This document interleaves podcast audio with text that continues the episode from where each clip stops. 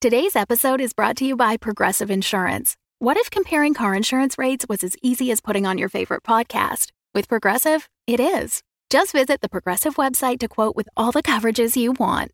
You'll see Progressive's direct rate, then their tool will provide options from other companies so you can compare. All you need to do is choose the rate and coverage you like. Quote today at progressive.com to join the over 28 million drivers who trust Progressive. Progressive Casualty Insurance Company and Affiliates. Comparison rates not available in all states or situations. Prices vary based on how you buy. Mom deserves the best, and there's no better place to shop for Mother's Day than Whole Foods Market. They're your destination for unbeatable savings, from premium gifts to show-stopping flowers and irresistible desserts. Start by saving 33% with Prime on all body care and candles. Then get a 15-stem bunch of tulips for just $9.99 each with Prime. Round out Mom's menu with festive rosé, irresistible berry chantilly cake, and more special treats. Come celebrate Mother's Day at Whole Foods Market.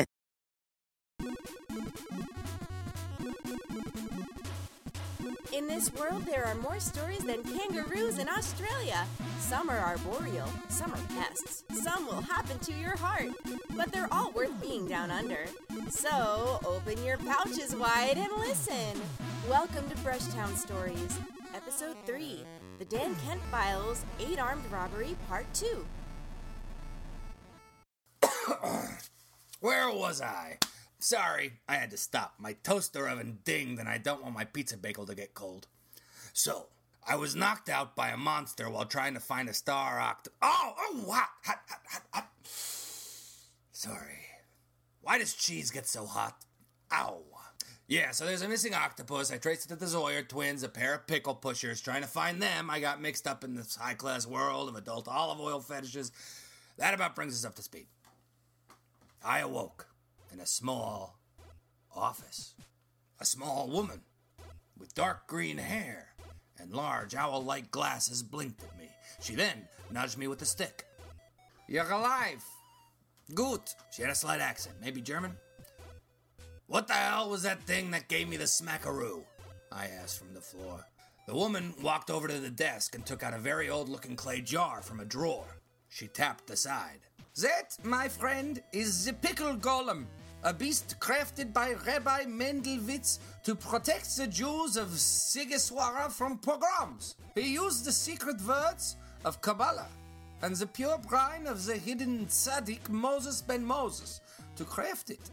It resides, when not doing the bidding of its master, in this ancient clay jar.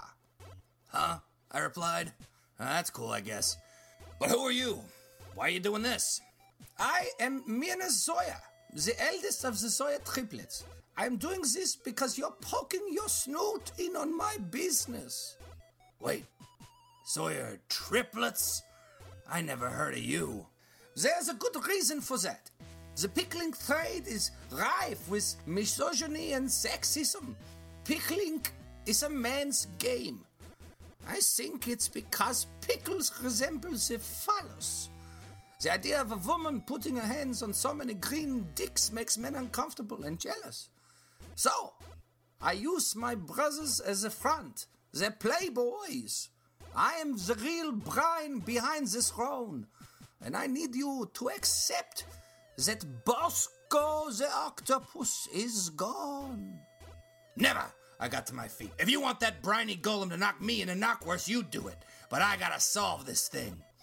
I'll tell you the truth, detective. I did steal Bosco. I didn't want to. I didn't like it, but I needed to. You see, the pickle business isn't what it used to be. Classic picklers like us, no matter how upscale, how gourmet, we're being put out by hipster picklers with wacky flavors like root beer garlic and cool ranch. What is that? Why is ranch cool? Is it the Arctic? People don't even like these weird pickles, they eat them ironically. So, I needed money. And all food vendors know there's always someone willing to loan you the green if you feed his needs. He doesn't want money as paycheck, he wants something else. He always wants something else. Sex? No, not that. nor could I. All these years dealing in the brine houses has caused my genitals to fall out. It's a common problem with picklers. They call it plop crotch, a crude term for a cruel condition. Some time passed as I processed this information. Then, so, uh, you mentioned someone who borrowed money from. Yes! The man who took Bosco. Getting that slippery Octo was payment to him. But who? I asked. But who? The words of a pervy owl. Stop stalling, sister.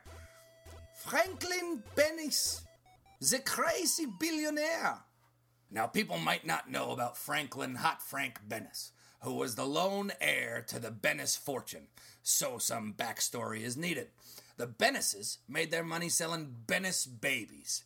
Small figurines of children doing dumb things, like getting stuck in a hole, sticking their fingers into holes, or other hole related nonsense. Some of the figurines can go for boku bucks on the collector's market, especially the very problematic Little Oriental series. There's always some dumb collectors who enjoys collecting that crap. I say, put it in a museum. Kick that museum into the sun. Sure, it's history. Sure, we need to be aware of it, but come on. Sorry, but as someone who cares about figurines, I think the Bennis babies are treacly, just stupid. Not like Action Mike figurines, which is a porcelain porpoise wearing different military uniforms. Those are cool. But Frank Bennis didn't care about figurines. You see, Frank's parents died when he was seven, and it's in this tragic tale that Frank's madness began. His parents were leaving on vacation right before his birthday, and Frank wanted to go to the Tears of the Jade Mermaid All You Can Eat buffet. He saw ads for it on TV, the images of all those dishes of food as the camera panned down the buffet line. It delighted young Frank. It even had a carving station. His parents tried to tell him it was just a dumb buffet restaurant, they'd take him somewhere fancy, but he wouldn't hear it. He begged them to go night and day. Finally, his parents relented, said when they returned from their trip, they'd taken to the Tears of the Jade Mermaid all you can eat buffet. But they never came back. Their plane was lost somewhere near Nauru. In his grief, Frank built up the idea of the buffet in his mind. He felt if he could just go there, everything would be all right. He could console himself in the eight flavors of pudding, the crab bar, and the pick your own topping Sunday roast station. Finally, one of the kid's aunts relented and took him. But the Tears of the Jade Mermaid All You Can Eat buffet was just a crappy buffet. The Kung Pao chicken was dried out. The mac and cheese was watery. It wasn't this mythical land of plenty. It was just a cheap joint with peel and plaster and stained ceiling tiles. A long line of chafing dishes of betrayal. Now, most people who aren't billionaires would let this go, move on with their life. But not Frank. He decided to find the greatest foods of the world and eat them. He traveled the world learning from chefs, wandering night markets, stuffing his pie hole with whole pies. He took all this knowledge and then bought a large plot of land on the top of a hill. And on this, he began to build a giant mansion. But it was no simple mansion, but his own version of the Tears of the Jade Mermaid All You Can Eat buffet. The one he'd envisioned all those years ago, made real. The actual one he'd gone to had closed, but he bought the building it had been in, bulldozed it, and then put up a waste treatment facility on its remains. His personal Tears of the Jade Mermaid All You Can Eat buffet, though, was stocked with the greatest food from all around the world, and always kept fresh just for him. No one else eats the food. No one else but his small band of loyal employees ever sets foot inside. In fact, few had even seen Franklin Bennis in the last decade. Even those who applied for special loans, like Myrna Zoyer, only dealt with his moneymen. How could I get a chance to meet the mastermind behind this octo crime? I had a plan. But I need the help of my hacker friend, Keys Typewell. Not his real name. His real name was Bill Typewell. They called him Keys because computers have keys, and he uses them to do his hacking. I got keys to set up a fake online reservation site for the Tears of the Jade Mermaid All You Can Eat buffet. And I made a reservation at Tuesday, 4 p.m., and then sent the reservation to a Bennis Company email account. They wrote back saying there was a mistake. There were no reservations for the Tears of the Jade Mermaid All You Can Eat buffet. I told them If they canceled my reservation, I'd give them a bad review on restaurantreview.com.com, the leading site to review restaurants. Now, because Frank believed his personal mansion slash buffet to be the best in the world, he knew a negative review would hurt him. Especially since there were no positive reviews because no one else had ever ate there, thus my review would be the only review and his restaurant would be considered bad. Check. And mate. So, the Bennis Company relented and granted my reservation, and with it, my meeting with Frank Bennis because I knew he'd be at the buffet. This episode is brought to you by Reese's Peanut Butter Cups. In breaking news, leading scientists worldwide are conducting experiments to determine if Reese's Peanut Butter Cups are the perfect combination of peanut butter and chocolate. However, it appears the study was inconclusive, as the scientists couldn't help but eat all the Reese's. Because when you want something sweet, you can't do better than Reese's. Find Reese's now at a store near you. Another day is here, and you're ready for it. What to wear? Check. Breakfast, lunch, and dinner? Check. Planning for what's next and how to save for it? That's where Bank of America can help. For your financial to dos, Bank of America has experts ready to help get you closer to your goals. Get started at one of our local financial centers or 24-7 in our mobile banking app. Find a location near you at bankofamerica.com slash talk to us. What would you like the power to do? Mobile banking requires downloading the app and is only available for select devices. Message and data rates may apply. Bank of America and a member FDIC. I showed up for my reservation and was ushered inside by a group of seemingly identical staff. They were the Quan quintuplets, I found out later. It kept a sense of symmetry for Bennis. They handed me a large white plate and pointed me toward the buffet. As I looked at the piles of food stretched before me, I was in awe. It was so beautiful. They should have sent a poet, I whispered. The pillowy dumplings, the perfectly sliced pork. I took a bite of this and that. I'm not a big, what you would call foodie, mostly a pizza and whipped cream guy. Nothing was labeled. I wasn't really here for the grub. But I figured I had to at least make a show of it. Maybe they thought it was weird when I put some ice cream on top of the spaghetti. But I didn't realize there was a separate ice cream dish, or that the ice cream was made from the milk of a species of zebra that is extinct in the wild, or that spaghetti was handcrafted by a blind Italian tailor who now did nothing but sit in a gilded room and make two feet of spaghetti once a day every day, and then put his hands in a warm solution of marinara sauce and liquid silver. To me, it was just food.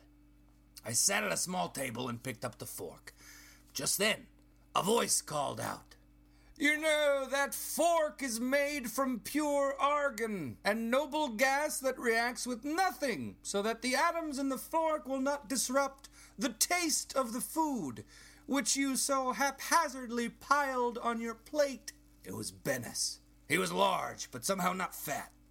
His face seemed oddly kind, like an uncle who wouldn't spank you with a small cactus. The kind of uncle I never had. He sat down across from me. I considered the fork. If it's made from a gas, how do you get it to be a fork? Sheer force of will, he replied. His eyes scanned my plate. I could tell he was trying to keep his composure. One of the quintuplets came over and asked what I wanted to drink. Tap water, I said. The quintuplet said they had every drink ever dreamed of by man in this or any age. I reconsidered, and then said, Tap water, with one of those twisty straws. The quintuplet nodded and headed off. How do you like the food? Bennis asked. His stare bore through my skull. Not literally, mind you, but you know. I'm not big on food. I pushed the plate away. The quintuplet brought the drink, and I slowly drank through my swirly straw, the water doing loop de loops. Just who the hell are you? Bennis grabbed the plate and threw it to the ground. The food splattered across the bright white tile floor.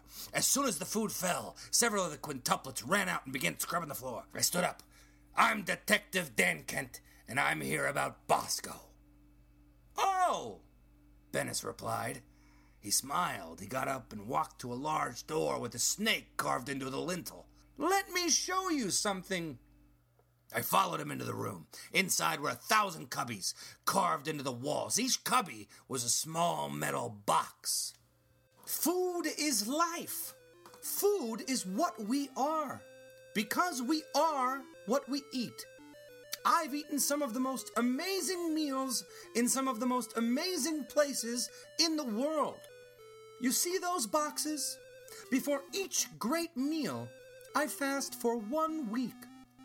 I drink nothing but one glass of seltzer water, and then I sup. I've done this at Noma, Alinea, El Bulli, also a small tin hut in Uzbekistan where they serve the best plov, a dim dim sum parlor down a dirty alleyway in Hong Kong. I want my meal to be pure. And then, after it's all done, when the meal leaves me, I collect it here in one of these boxes. Wait, I said, realizing the horror of what I was just told. These are all poop boxes? Mementos of great meals past. They have passed through time and they have passed through me. Sometimes I open one and smell it, and I'm taken back. The whole meal passes again through my eyes. Gross! I yelled. There was once a monastery in the hills of Armenia that would collect their feces in honor of God. This is the same, only my God is food. And this, all you can eat buffet, my temple. So what are you saying? Do you know what the most dangerous food is, detective? Licorice. No. Pretty sure it's licorice. Live octopus. It's a delicacy in some places in the Far East, but the suction cups on the tentacles can get caught in your throat and they can choke you from the inside. But most octopuses are dumb. They don't try hard to fight you when you eat them. But imagine the life or death culinary duel with a brilliant octopus. So Bosco is in one of your boxes? No. You see, most octopuses have a very short lifespan. And Bosco was already elderly when he was brought to me. The stress of being abducted by a pickle golem was too much for his little octo heart. By the time I met him, he was white, flimsy, and dead. They said the same about me in my last physical. I shook my head. I buried him out back in a nice shady spot under an elm tree. If you want to dig him up and take him, Bennis seemed to deflate. He was a broken man. All of this gild and cornbread, dumpling and pomp. It was all to hide that sad little boy. Well, don't do it again, I said. I knew I couldn't arrest him. Stealing sea life wasn't a crime because of a corrupt city council ordinance passed in the 1940s. Some councilmen were part of a blowfish smuggling ring. They decriminalized it so they could pawn those puffers without Johnny Law coming down on them. But in reality, wasn't Bennis already in jail? Sure, maybe it was the best jail in the world and it wasn't really in jail, but it was a jail all the same. But like some dumb guy once said, a jail becomes a home when you have the key. And the key to this story? Don't steal. And if you're rich, don't become a weirdo. Donate your money to something good like rickets awareness or a large novelty bra that you set up on the side of the road. And people can take pictures of themselves sitting in the cups, having a good laugh. Yeah, do that. Well, case closed. Pizza bagel eaten. This is Detective Dan Kent signing off. There. Oh, is it off? Did I? Oh, right, it's this. Brushtown Stories is a Roy Gold production. It was written by Jonathan Goldberg with music by David Origlieri. Dan Kent is Nate Kent. Find out more about the show and cast at podmusical.com. Find out more about Ham inside that pig over there. Wait, is that pig covered in moles? Oh, gross! Pass the hummus, please. Thanks for listening and have a suntabulous bicuspid of a day.